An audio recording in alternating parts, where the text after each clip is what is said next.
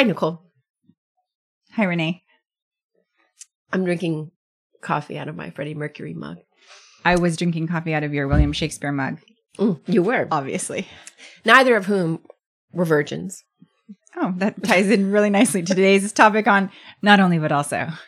That's right. Today we're talking about purity, culture in the church.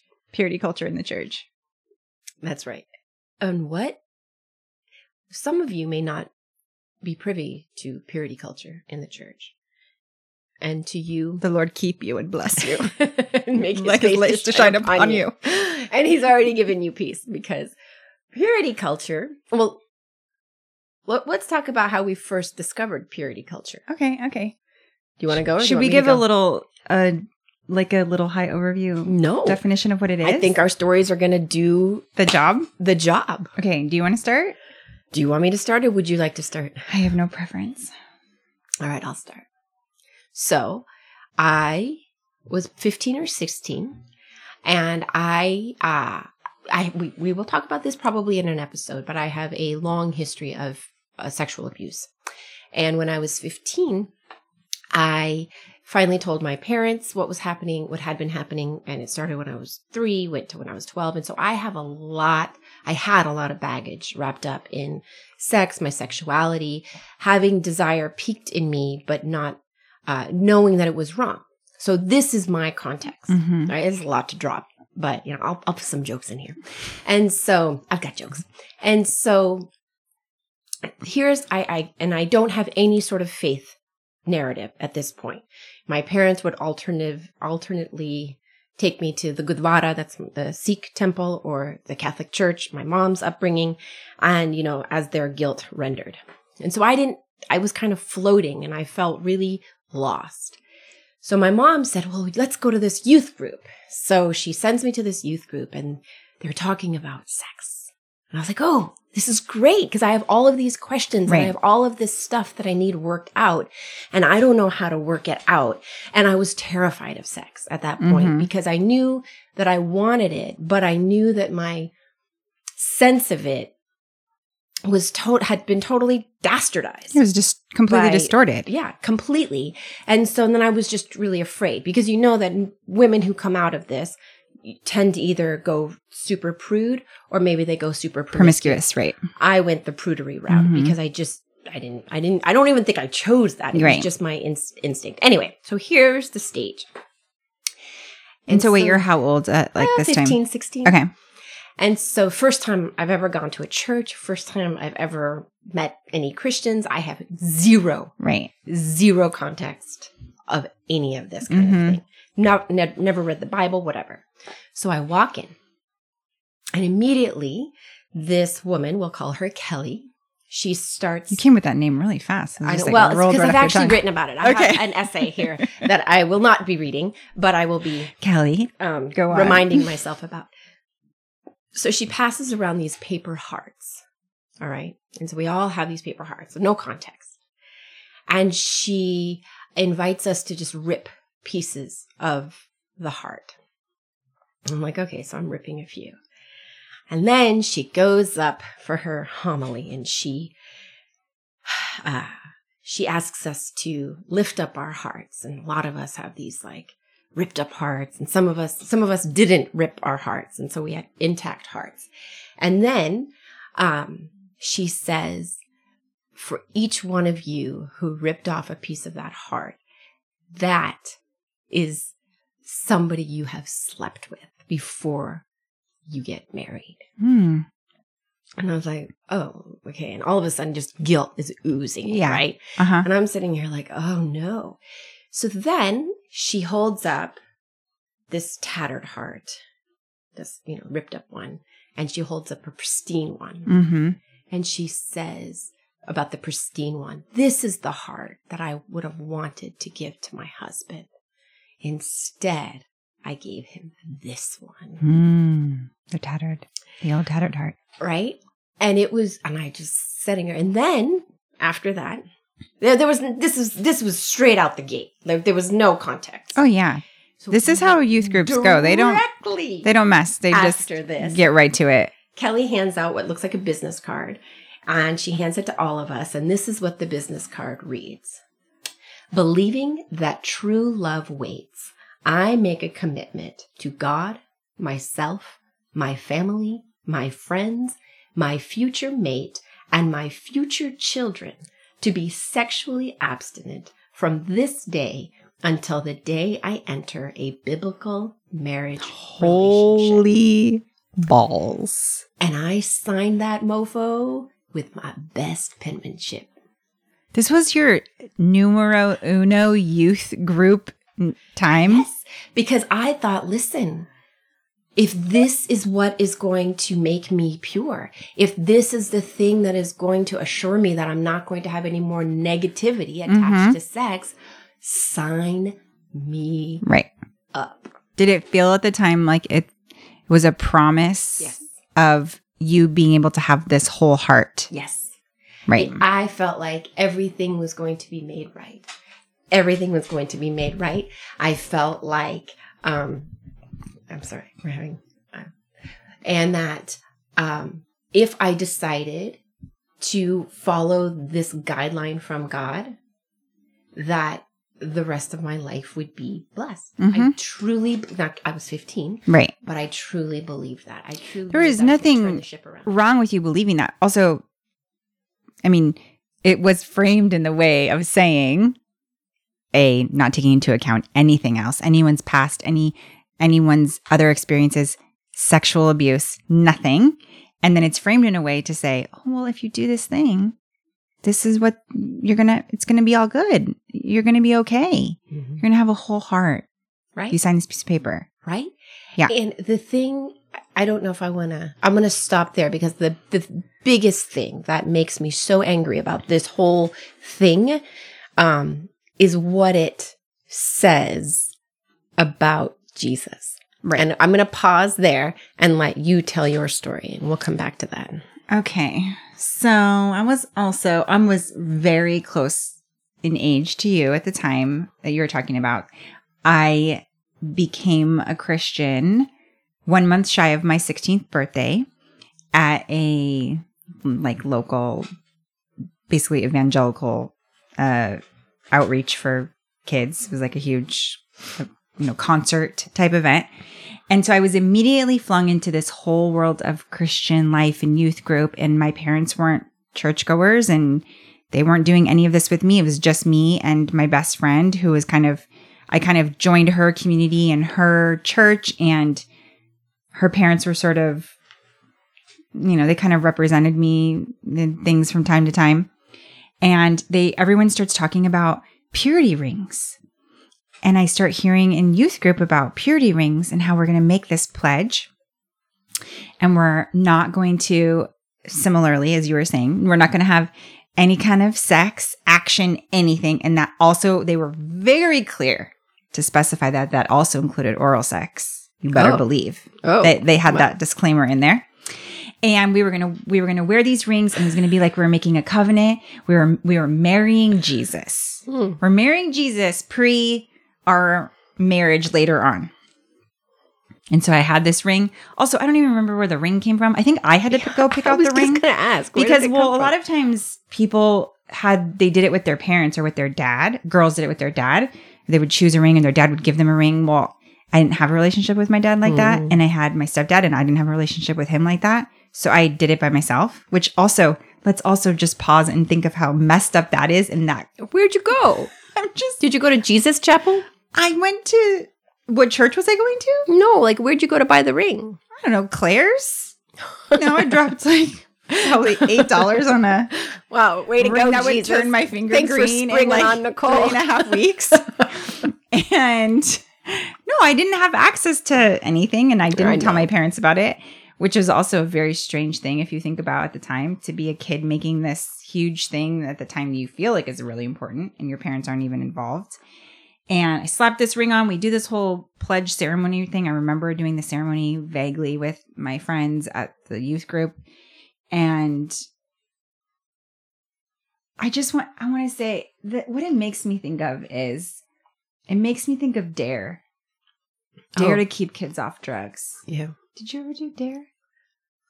I mean, not like I did True Love Right Waits. I just remember like how amped you feel like the officer comes to your school and he's like, Oh, "Okay, yeah. kids, stay off drugs, and this is why." And then everyone's like, "Yeah, man, I'm not going to do any drugs." And then you right, sign some paper, and you're like, "Marijuana, boo!" And then you're like, "I would never do acid." And then you really feel like you're this emboldened, like educated against peer pressure and drugs kid, and you're in sixth grade. And then you go to junior high. Sixth and then- grade? yes, sixth grade. And then you go to high school and you're like, oh, pass me the bong.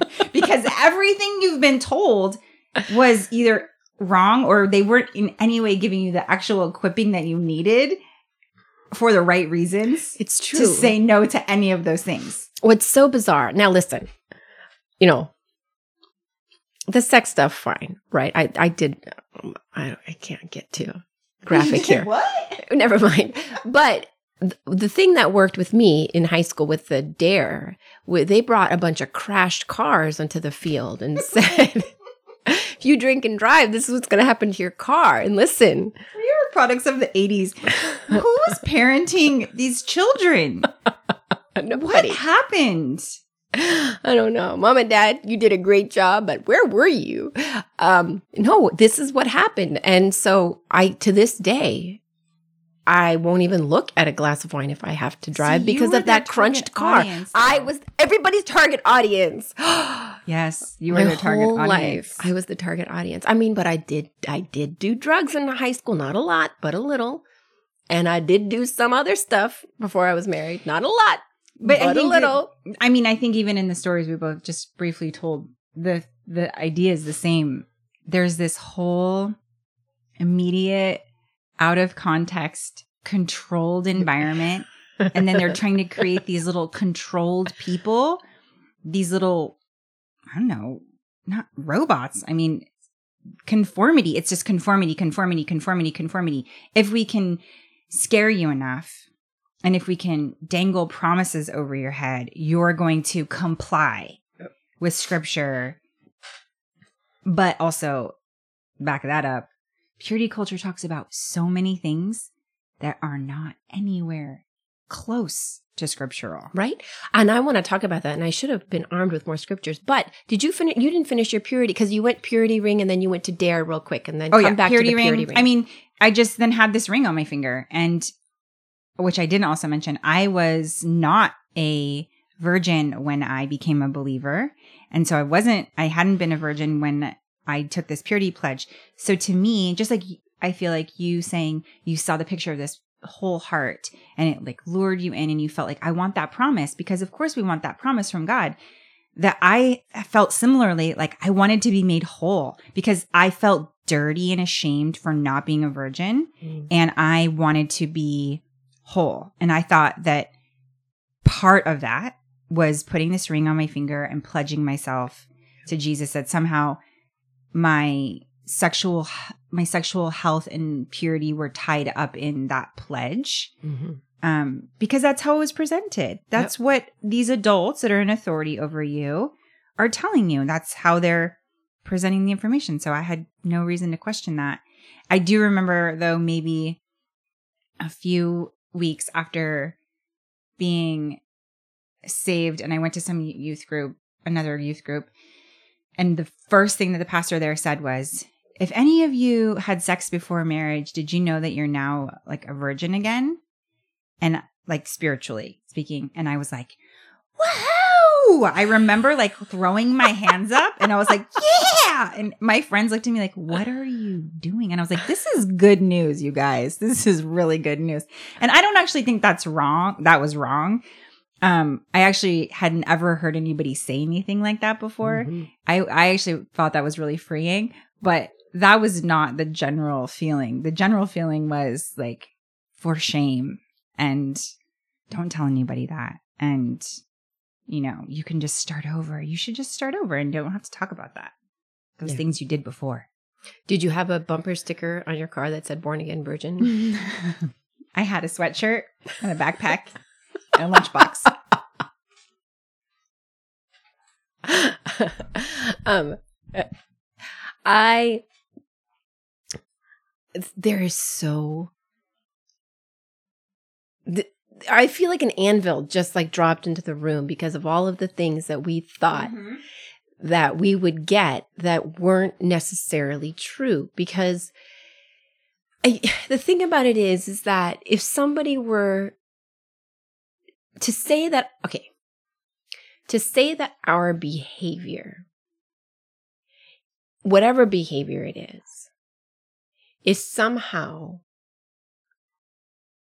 um well, this is what I like about what this pastor said about what you did and what I don't like about what Kelly sold to us. Right. That somehow Kelly held up this tattered heart and was like, this is what I had to give to my husband Mhm, mhm. without any sort of acknowledgement that that Jesus really can cleanse us. A hundred percent. That. Jesus really can make us wholehearted. and that Kelly story yeah. is not your story. correct. And I'm sorry, but the grossness to me of projecting that onto a group of young people, that doesn't have to be their story. But she thought she was going about it in a constructive way. Yeah. But instead, it's a damaging way. And then you think about all of the people who are all locked up, who have never brushed the, the hand of the opposite sex or whatever, who wait until they have a crowd of witnesses on their wedding day after they say I do to kiss for the first time. Right. They could be bringing just as much of a tattered heart into those relationships 100%. with a tight hold That's exactly right. you know and um and so i just i feel like i'm so angry about uh the bill of goods that sold that is sold that is totally not even parallel to the gospel That's of jesus christ Mhm. and i have a question here what the heck is a biblical marriage relationship could somebody please answer me this Wait, was that on your card? this is on the card so i mean I also, I, I also felt like your your card should have said "in my nation," but they stopped short under "my nation." my family, my friends, my God, my nation. and my republican party my Republican Party. I will keep this pledge. and my president, but only if he is white, male, and Republican. And was a Um, virgin on his wedding night. Which wedding? oh, dang. There it is. all right. So, all right, let, let, let's reel this in. Nicole, I need you to start pontificating on something while I collect my thoughts. Okay, so wait, wait, what was the line you asked? Do you, do you want a Oh, real answer to that question? Yeah. What is a biblical marriage relationship? Biblical marriage relationship. It says that you'll stay um, sexually pure until your biblical marriage No. relationship. Believing that true love waits. Oh yeah, true love waits. I I make a laugh. commitment. It's so sad. Look, and listen, I think that there is something beautiful about saying, look, I'm going to wait for somebody. Because that's, I want to look at the both. I do want to look at the both and here since that's what we've promised what with, we this, with this podcast. But, and we'll talk about that after we get done making fun of this. So, believing that true love waits, I make a commitment to God, myself, my family, my friends, my future mate, my president, so long as he's Republican, Right. and my future children Mm-hmm. and maybe my pets to be sexually abstinent from this day until Mhm. the day I enter a biblical marriage relationship. I wonder how many people got married the next week. I mean, they might have felt the pressure to do so. a lot of people. will do a lot of This is what we need to talk about. Let's go there. This So I we're gonna- think Oh yeah, biblical marriage relationship. well, Go. biblical marriage relationship, but you mentioned something before that I think is the thing, which is none of what we're talking about in these stories is representative of the gospel, Mhm. of the radical healing, supernatural, overcoming, undoing power of the gospel. And um, I shared this quote with you before, but Lauren Winner, she wrote the book Real Sex. And she's talking about chastity mostly, is a lot of what she frames it out, which we would probably replace with the word purity. But she says chastity is not the mere absence of sex, but an active conforming of one's body to the arc of the gospel. Mhm. And I think what happens is we, under purity culture, create an overemphasis on sex and a de-emphasis on grace Mhm. and a and a de-emphasis on the active power of the gospel to conform people to Christ. I mean, the Bible talks about sex, but not in any way to the level or extent that the purity culture emphasized it or to the way that it they used it to like ooh scare children and tell them like terrible nighttime stories like Mhm. like it's a monster Right. Right. Like, sex becomes the enemy And if you encounter this monster, you have derailed your entire faith Mm-hmm. that's narrative. exactly right Well, that was a mixed metaphor. Sorry. You've just de- derailed your faith train. Mhm. And you, how are you going to get back? you're never gonna get back You've you're missed your exit. you're, You're, gonna you're out. you're gonna be cursed forever with a terrible sex life or I mean maybe you're never even gonna get married no one's gonna want you or things are so cloaked in silence and shame Mhm. that you're living hidden lives. I had so many friends who were who were having sex and who were just like, no, we're not, we're not, we're not. And it's like it would have been so much healthier for them to just have come out with it, but they would have been rejected by all of us, guaranteed. in the church they would have been totally rejected Correct. So let's it's true. And um let's move into college. So now we're 18. We're in college. I went to Bible school, ladies and gentlemen. And so they laid on real thick So if you got caught having sex at Bible school, you were out. uh-huh You we had like wait they would kick you out of school yes. Yes, Wait, if, they you found had out. sex in Bible college, if they found kick out, yeah, out certainly if you got pregnant. I think so. I mean, if they if they how are they going to find out? And I so, know. but I think we signed. like, little I'm sure I signed something. I signed so many things unbelievable in college about you know all of the. Th- I just unbelievable. I just signed. If you need me to sign something, just put it in front of me and guarantee me a good life, and I'll sign it. Oh and gosh. so anyway but in college you know m- males were only allowed on the female floors during certain hours during the week Mhm. and apart from that i guess i would get we would get demerits i don't know college was a long time ago and there was a lot of sexual tension in college um yeah you think and no well there was some friggadigging going on frigga digging but no real sex happening. We were doing everything but. And then the people who were doing the most stuff, they were the youth pastors who always had metaphors and analogies.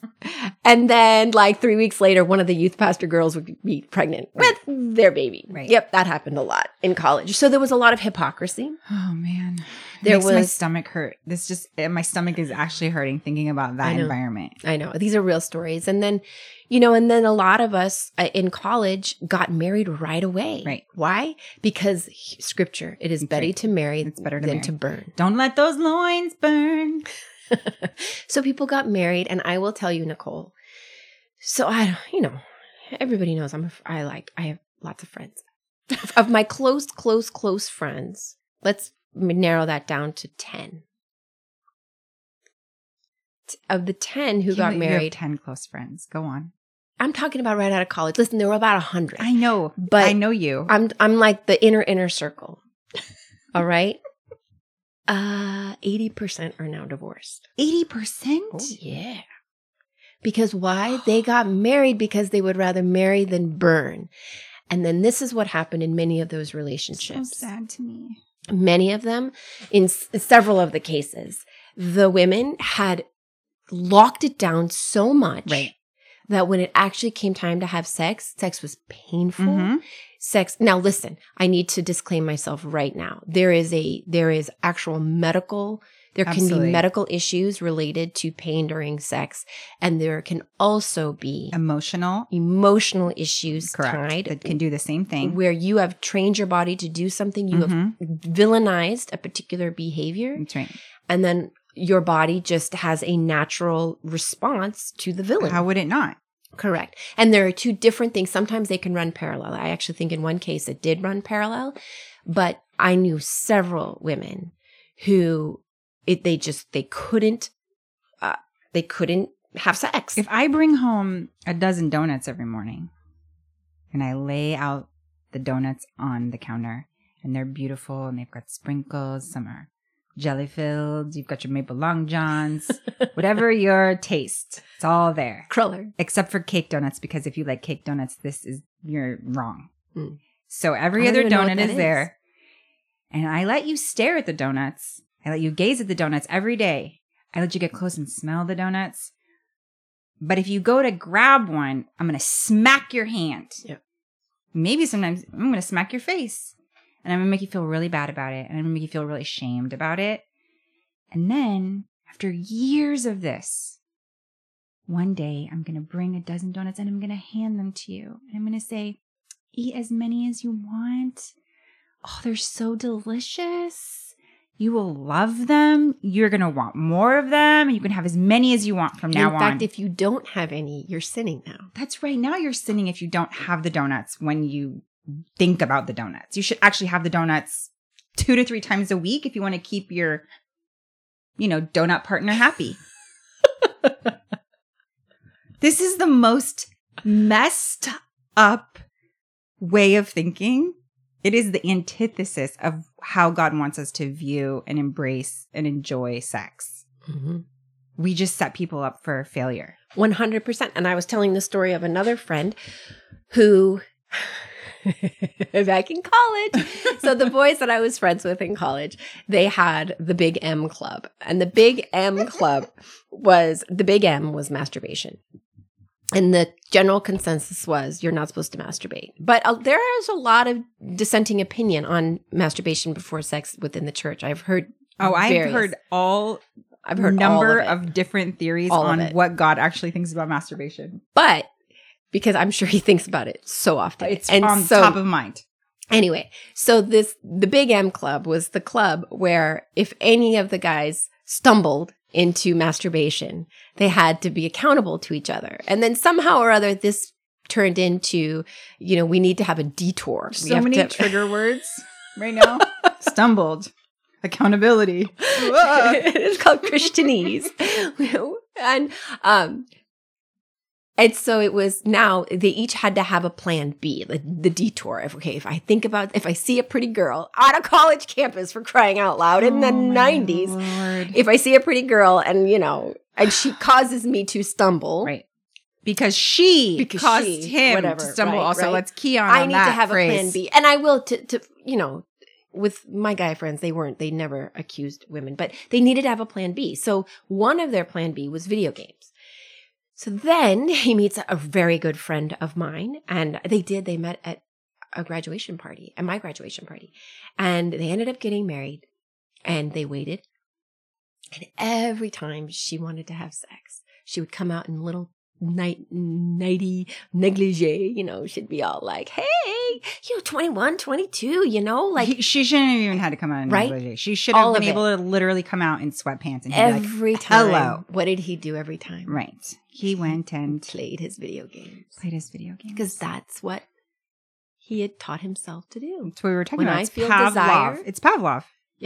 You're we're, you're wired. Your brain is now wired and rewired to do something else and have a different response. hmm So that is the stuff that we do to ourselves. I know other people who their dads a didn't teach them anything because whatever, or they were told to push their boners down. So many boys in the church have been told to push their boners down. that Evan is totally not a Thing. They're- I'm sorry, I couldn't even finish it. They were they were told to push, Push them down. them down. But also, do you remember in the 90s, 80s, uh, in Growing Pains, Mike Seaver's best friend was Boner. his name was Boner. what was that? I know. I had no idea what it was. I didn't know what that word was when didn't I, watched that show. I had no clue. Later, can you imagine that guy on his resume? Now? I would have quit. I played Boner in Growing Pains. Never mind, I don't act anymore. Take me off of IMDb. Anyway, so Forever Boner. So, Forever known as yeah, Boner. some boys, it's not funny. I laugh because of the word boner because I'm a child and I, I can't. But anyway, and they were they were told to push their boners down. That can't be healthy. that can't be Listen, safe. We both have sons. I can't imagine telling my boys, like, you guys, when this happens, and it will inevitably happen, and it'll happen when you least expect it. I'm just gonna go ahead and just gonna push it down. What? In what world? There's so much manipulative control. Okay, Because we're afraid. I think it's because people Oh. a they don't want to talk about it, and b they 100%. don't know what because nobody wants to tell uh, anybody that hey, this actually feels good, and guess what? This is actually something that God created, and That's guess right. what? There are parameters and there are consequences. That's if right. you bone somebody and you don't use any protection, there's a quite This is a what could likelihood that you're going to raise a child with that Right. person or without that. Person. Okay, so that is really good because I was just thinking, I don't think my husband would mind me sharing He definitely wouldn't mind. Uh, you wouldn't mind. if you know Jonathan, no, he probably doesn't mind me sharing. You could have made him an anonymous story. No, no, it's not necessary. He's fine. So, what you were just talking about, him growing up, he and his brother, his parents were both really open with them about sex. And he didn't have like ongoing conversations with his mom by any means, but he had ongoing conversations with his dad. It wasn't like the sex talk one time and then this is it, you know, anatomy lesson done, done. It was a constant, regular, open dialogue. When Mm. questions would come up, he knew he could go to his dad and they would talk about all kinds of things, which is completely healthy and awesome and exactly how it should be. And one of the things that his parents both communicated, though, to both of their sons regularly was just what you were saying. They would say, Sex is so great. It's so fun. We can't wait for you to experience it. In the context of marriage, we're really excited for when you get married and you get to enjoy this gift. Yeah. And they didn't shame them about it. I mean, but they did they did express their personal values that they wanted and desired for their boys to wait until marriage. And both Jonathan and his brother waited until marriage in a time when that was not happening to for a lot of young men in college group at their church at that time. There was even a time when Jonathan was with a girl. I don't know if he'd want me to tell this story. I love this story. I do too. We actually mentioned it the other night with some friends, but he was with a girl, maybe at her apartment or something. So he must have been like 18 or 19. And they were making out. And she stopped and she paused and she looked at him and she was like, Do you have a condom? And he looked at her and he was like, No, I don't have a condom. He was like, And why are you asking me that? And why would you want to do that with me? Like, we barely know each other. We're just been hanging out. We're kissing and you just have this expectation that that's going to happen. And it was also just as much for himself as it was for her. He, the, just the thought of like, I would not want that for her. And he did not want that for himself. And he said at the time he had the thought in his mind, my parents would be so disappointed. Now, for sure, I want my kids to like go off into the world and be their own people and you know, have their own convictions, but especially when they're kids, part of my job is to actually have, let them have a healthy tether to me that's not my own theology and values like hammered over them, but that I've communicated to them what I, my desires and hopes are for them. And it's okay for kids to have the thought of, man, my parents would be really disappointed if I did this right now. Not out of shame, not out of guilt, not out of condemnation, but out of open communication and values and protection Yeah. and the knowing that that's what at that moment would be best for them. Yeah, Yeah. I think that that's good, and I think, but there was that innate knowledge in Jonathan that I this is something that I want to experience, but I'm not going to just do it for the sake of doing Right. it, and I'm not just going to fall in line. And listen, I I have like this whole thread of friends who did wait and who were part of the purity culture Mhm. movement. And I have a whole other set of friends who are not Christians, who are super open Mm-hmm. with all of this. And purity culture is not even a, a thought, Right. right? It's Why like it be? The, Yeah. the antithesis. And a lot of, and I don't think they may not have even gotten this far. They've been like, we're turning, that's crazy off. Mm-hmm. But my my point here is that there are so many ways of looking at sex, looking at purity, looking at marriage. Why what's the benefit? So so everybody was trying to teach this thing to us and they did it in a terrible way and it was so terrible in fact that Joshua Harris was like 22, Mm-hmm. 1990s. He's about our age, maybe a little well, Yeah. I'm 3 years older than Nicole and he's He's, he's like in our age years older range. Yep.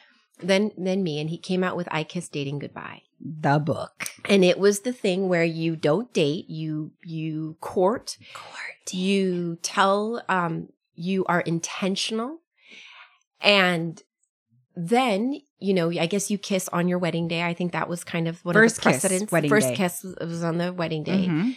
and then but now flash forward what 20 years later this was now several years back probably 2018, 17, Joshua Harris went on basically a Twitter tour Yeah. and apologized. Mhm. He apologized for the harm that that book caused. Yeah, and recanted. And I think now I don't even know that he identifies as being a Christian anymore. I don't think he does. He shortly after he renounced his book, he announced that he was divorcing from his wife. That's right. I after I think that. they'd been married like 20 something years, which I think spent, sent a lot more evangelicals even spinning.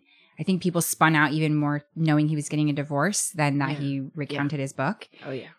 But to hear someone talk about, I mean, he had no idea what that book was going to be when he wrote it. He had no idea that it was going to be kind of, kind of the the hinging work for purity culture and how misused it would become. He didn't know that and he wasn't trying to create that. But then to sit and watch that happen over years and years and years and the perpetuation of that.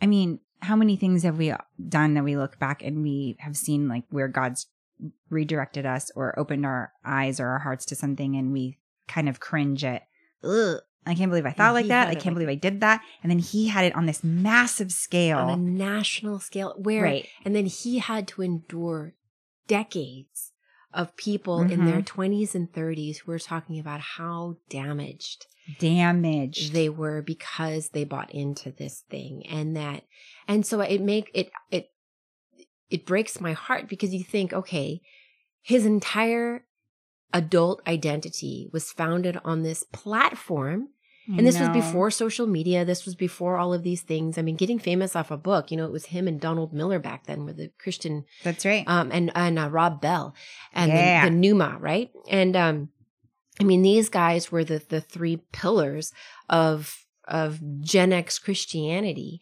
who created movements, if you will, Yep. and. So their entire in- identities, and I have no idea why Joshua Harris and his wife divorced, but I have so much compassion over his probably having to have a reckoning. Who am I? How did I become this person? Who am I in my marriage? I don't know. And it makes me think, you know, my husband, so now moving into adulthood, my husband and I both came into marriage. Um, I mean, I, I was a borderline virgin. I, I, I didn't abstain in the way that your people told, you know, just people to abstain. the quote from Clueless, where she's like, I'm technically a virgin. I am tech I was technically a virgin on my wedding night. And uh, and I guess Greg technically was too by that point. And so um m- but you know later in our marriage when things really started to unravel I think politically I've, we've talked about this episode 4 I think that is and um you know and he and I had to really come to grips of the of the choices that we made in life that when we realized it was our actually it was during our finances that if we did x y and z Mm-hmm. Our finances would be healthy and when we did x y and z and that wasn't the case then we had to go through and look at all of our x y and Right. z's and that included purity culture Right. and and having to really ask these um these questions of was it worth it was it worth our uh, me running from guys or him running from girls and us al- always shutting down the romance always shutting down the romance of always immediately jumping to oh that guy kind of has a crush on me but could i see myself married to him if i'm not going to marry him then i'm not going to go out with him Right. like absolutely shutting down any Yep. sort of Which was the, I mean, that became, I think, what a lot of, I know because I was, I watched it happen in my own college group that a lot of people became so fearful of dating. And that is one of the things that Joshua Harris has talked about when he came out renouncing his book is that he said, you know, it's, he said, avoid dating altogether because that's the best way to avoid premarital sex. Because all our number one goal, team, huddle up. The goal is to avoid premarital sex at all costs. why One of the best ways to do that is to not date. Let's let's not date. Let's be scared to date. Let's be scared to go get coffee with someone for fear that they might think that I want to marry them. yeah That's literally the thought process that people in my college group had. They Yeah. wouldn't even hang out with someone because they thought they're going to think this is leading to marriage. I don't know why. I think that sex is a really powerful, beautiful, and will align with the title of this episode untamed thing. Mm-hmm. And I think that God permits so much freedom and enjoyment and pleasure and oneness and ecstasy inside of it that it is really like so many things we've talked about. It's really hard for Christians to understand how they can embrace that fully. Mm. When we don't have those boundaries, we feel so scared and nervous and the what ifs and the I can't control these things. And I don't think that sex is meant to have a boundary in and around it in the ways that we draw them up. And then you also add in things when you're talking about teenagers and you're talking about hormones and you're talking about how difficult it is already for them to not want to just like, you know, dry hump. Like that is a reality. you know, that is like what that is where your that's where your brain is at so much when you're a teenager. The thing is though, all the correcting it's true. All the correcting is that we're we're correcting to the complete in the completely wrong direction. Because the real the real truth of it is that purity has very little to do with sex. It has so much to do with our identities. Mm-hmm. Like if I'm a new creation, I'm just inherently pure. Yep. Like I have the purity and holiness of God. And I get to embrace that and enjoy that. And I don't have to be scared of sex because sex is something God made for us Mhm. to enjoy. Yep. As you pointed out in episode something, that we have to thank the Lord Yep. for the clitoris. Oh, episode two. two. Because he made it. He wants us to enjoy it. He didn't make it to shame us and lock it away from us. He made it for us to experience. But like so many things that God has given us, he's made it to experience in a certain context. Yep.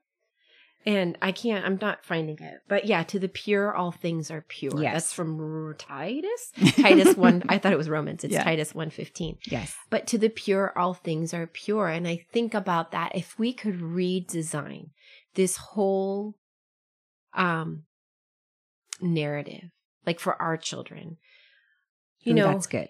Yes. What are we going to communicate to you them? know, to the pure, all things are pure. Mhm. That I don't want them to shun the opposite gender. Mhm. I don't want them to shun their sexuality, their Mhm. bodies. I don't want them to be ashamed of of what their bodies do. Correct. Don't push it do down. inevitably. Don't push it down. Don't put don't, you know, don't wear sports bras unless you want to. And, you know, you don't have to be ashamed about any of these kinds of things. Mhm. And that that I don't know. I, I I need it to take better shape as the years go by. And now my 11 year old is going to be 13 soon and then 15. And, but I think that's what I want to, want to focus it on is that the freedom, the freedom of choice too. This Mhm. idea that you are free to do what you want to do, but there is always going to be a measure of accountability for every for every decision. decision. we make. Right. and there are going to be times where I know people who had sex before marriage and who went on to have wonderful marriages and who don't regret that. Right. They had a twinge of like, yeah, all right, I was, it was, I sinned, but it was wonderful. Right. But I went on and I had a beautiful marriage. Mhm. And there's a wholeness in that that I appreciate Mhm. that, that both and. You know, where my husband and I, when we had to go back and reckon, it was we believed all of these things and they turned out not to be true because they weren't true Right. because the narrative that we were given Yeah. wasn't true. And so we had to recreate that narrative. Mhm. Then you have to go through that process inside of your marriage. I mean, I think I'm an example of someone who I wasn't a virgin when I signed my pledge. I wasn't a virgin when I became a Christian. I wore that purity ring and that purity ring got tossed and I ended up having sex again even after I became a believer. And my husband was a virgin when we got married and I wasn't.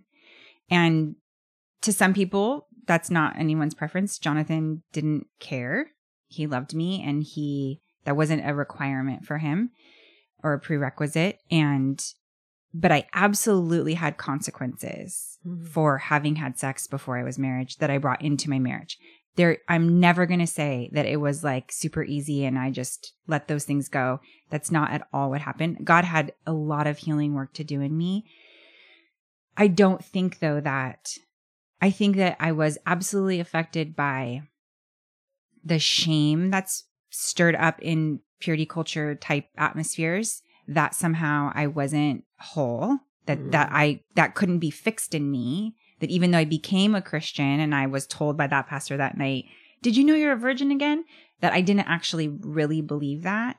And I wasn't really ever equipped in how to embrace the full concept of purity, like what we're talking about. That wasn't equipping or teaching that I received at all. It was just lock it down, don't do this, Yeah. just wait.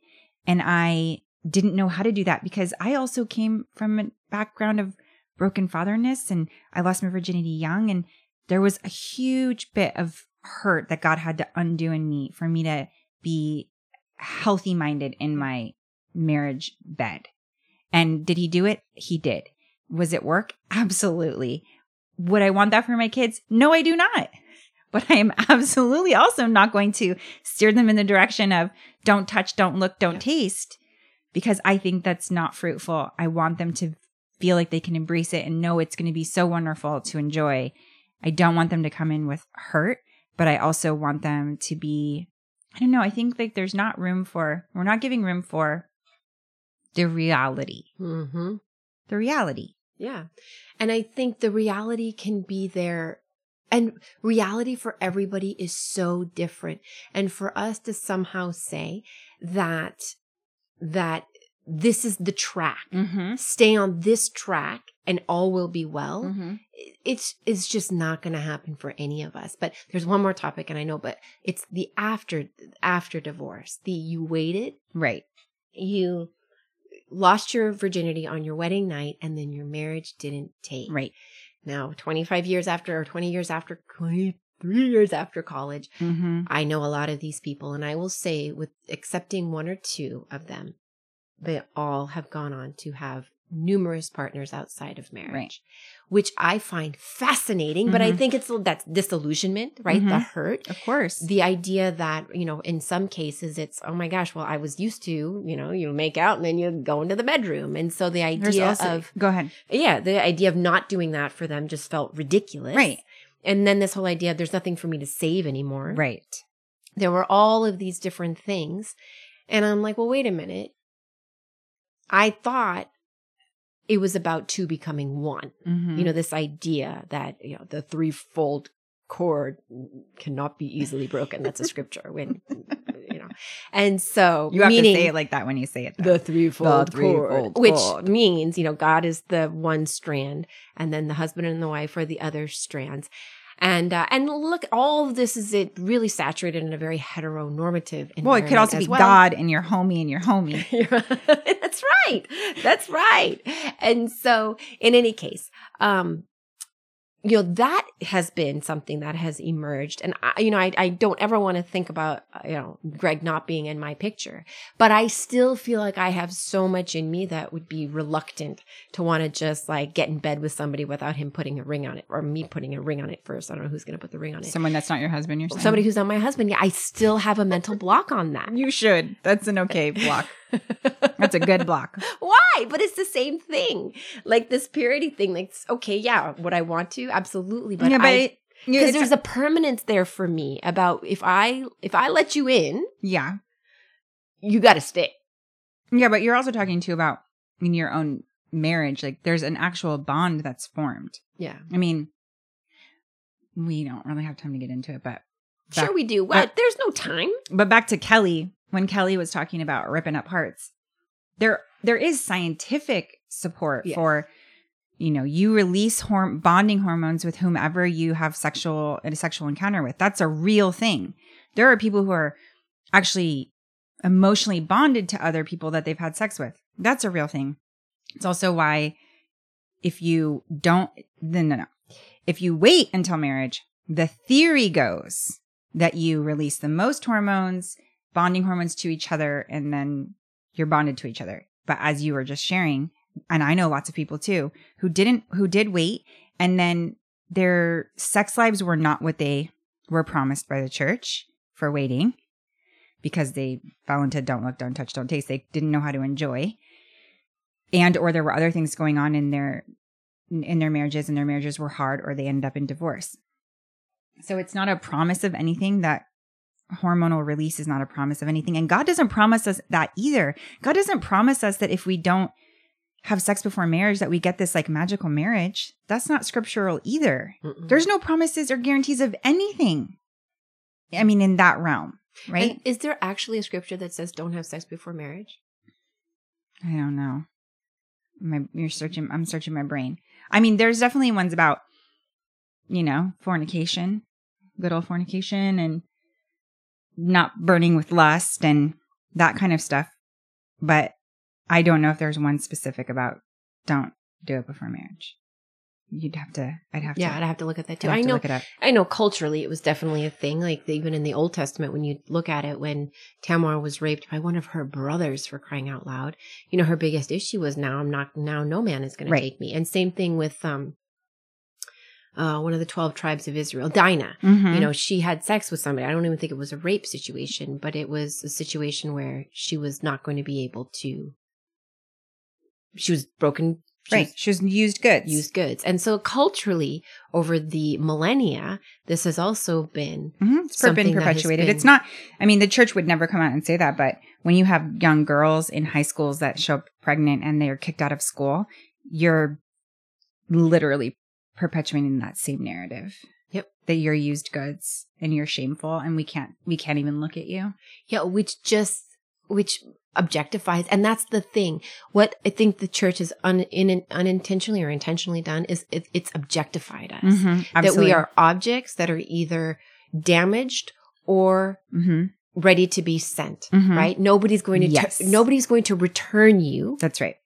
if you don't uh, open the box. That's exactly right. And that is the commodifying Save your goods.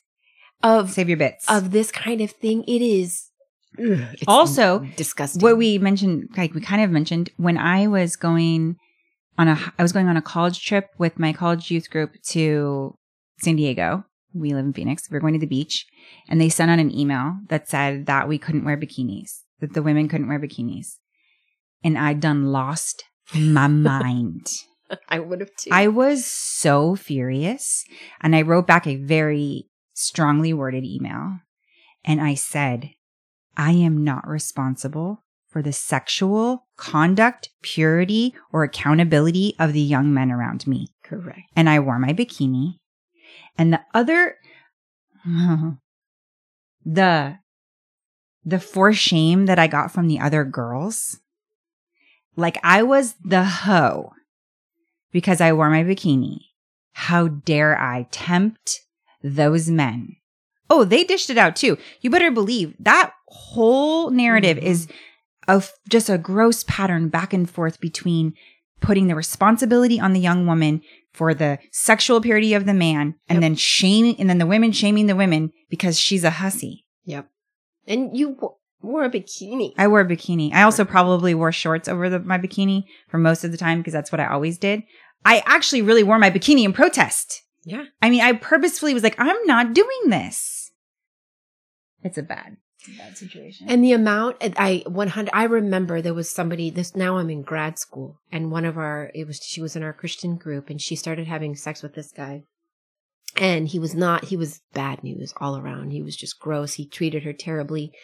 And I my thing was is the whole idea of bad company corrupts good Mhm, character, mhm. right? That my conviction was if I continue to hang out with you, then I'm going to suffer the same Right. temptation and I'm going to end up getting into some sort of nightmarish relationship. Mhm. So I disconnected that friendship. And I ended up in my holier than thou-ness Mhm. getting involved with somebody who was no good. Yeah. He did not treat me well. We definitely we didn't actually do it, but we did enough. And I remember sending her an email saying, I am so sorry that I Yeah. treated you like I did. That was entirely on me and Mhm. my fear. Mhm. That ended up happening anyway. Right. Because I had I had put the credibility in the wrong thing. Yeah, that's good. Like I wasn't focused on the person. I was focused on the behavior. That's right.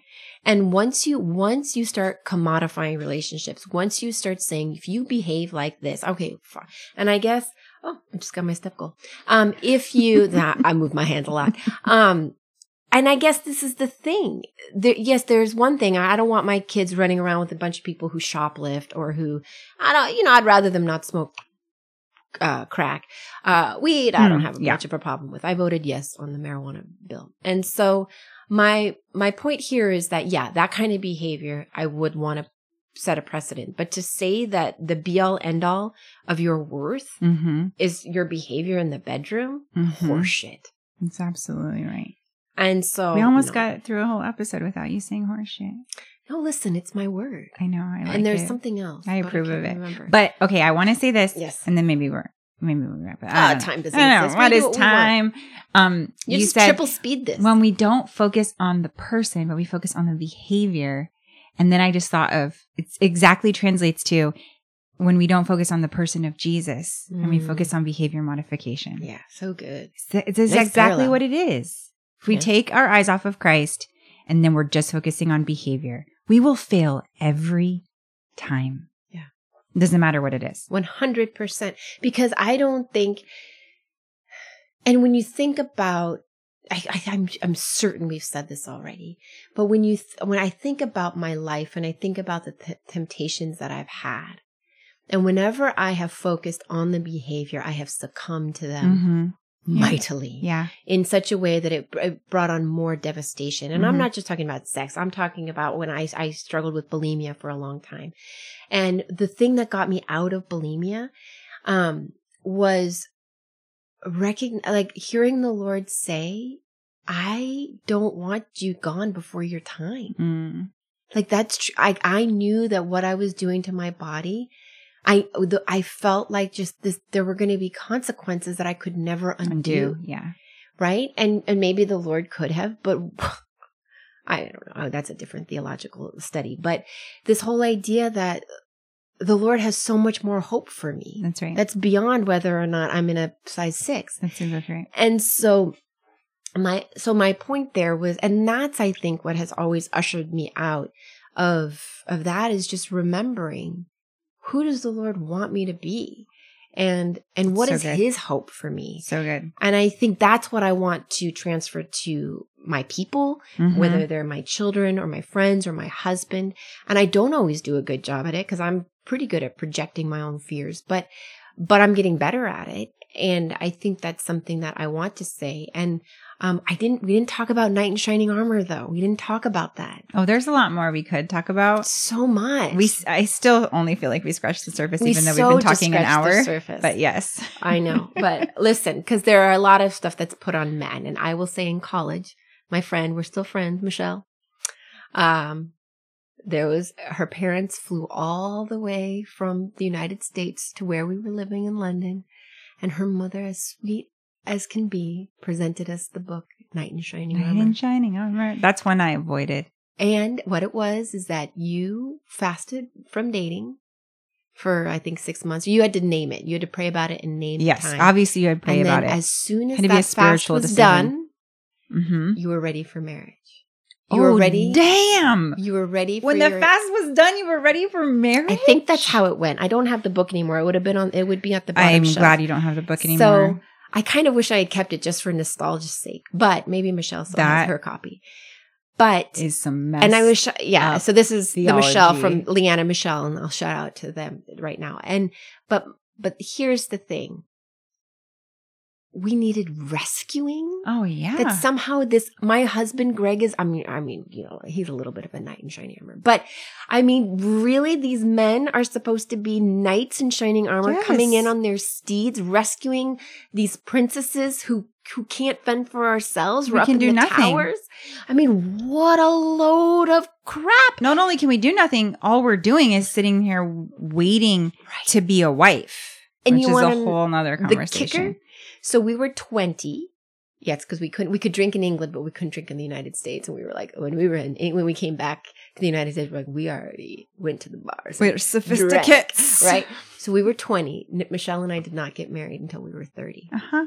So that's six months. So your fast our fast last was a 10 little like a touch longer, like you know, like you've done a three day fast. right? You know, this was a little And longer. imagine we. I, I think we need, we should interview Michelle about this. I was devastated afterwards. Like, where is he? Where is he? Where is he?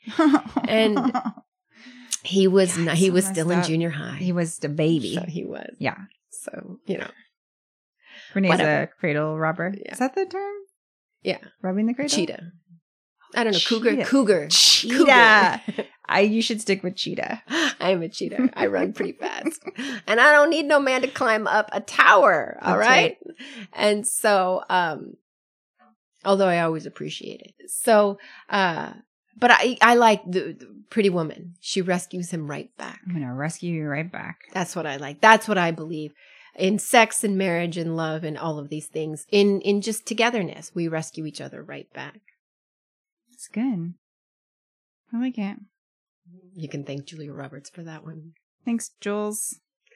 All right. Well, we've just scratched the surface. Um, we went all over the place, but I think you know we kind of had the timeline of where we were throughout our lives. I really hope that I get to, we get to hear some of your purity culture oh gosh. nightmare stories. Yes. Tell us if anybody saved their true love waits, um, oaths or their purity rings. Any of that stuff. Maybe yeah, we'll we'll post on Instagram with follow up. You have got to send that stuff. And we can all discuss our shared stories of the craziness that we experienced Yes. inside of purity culture.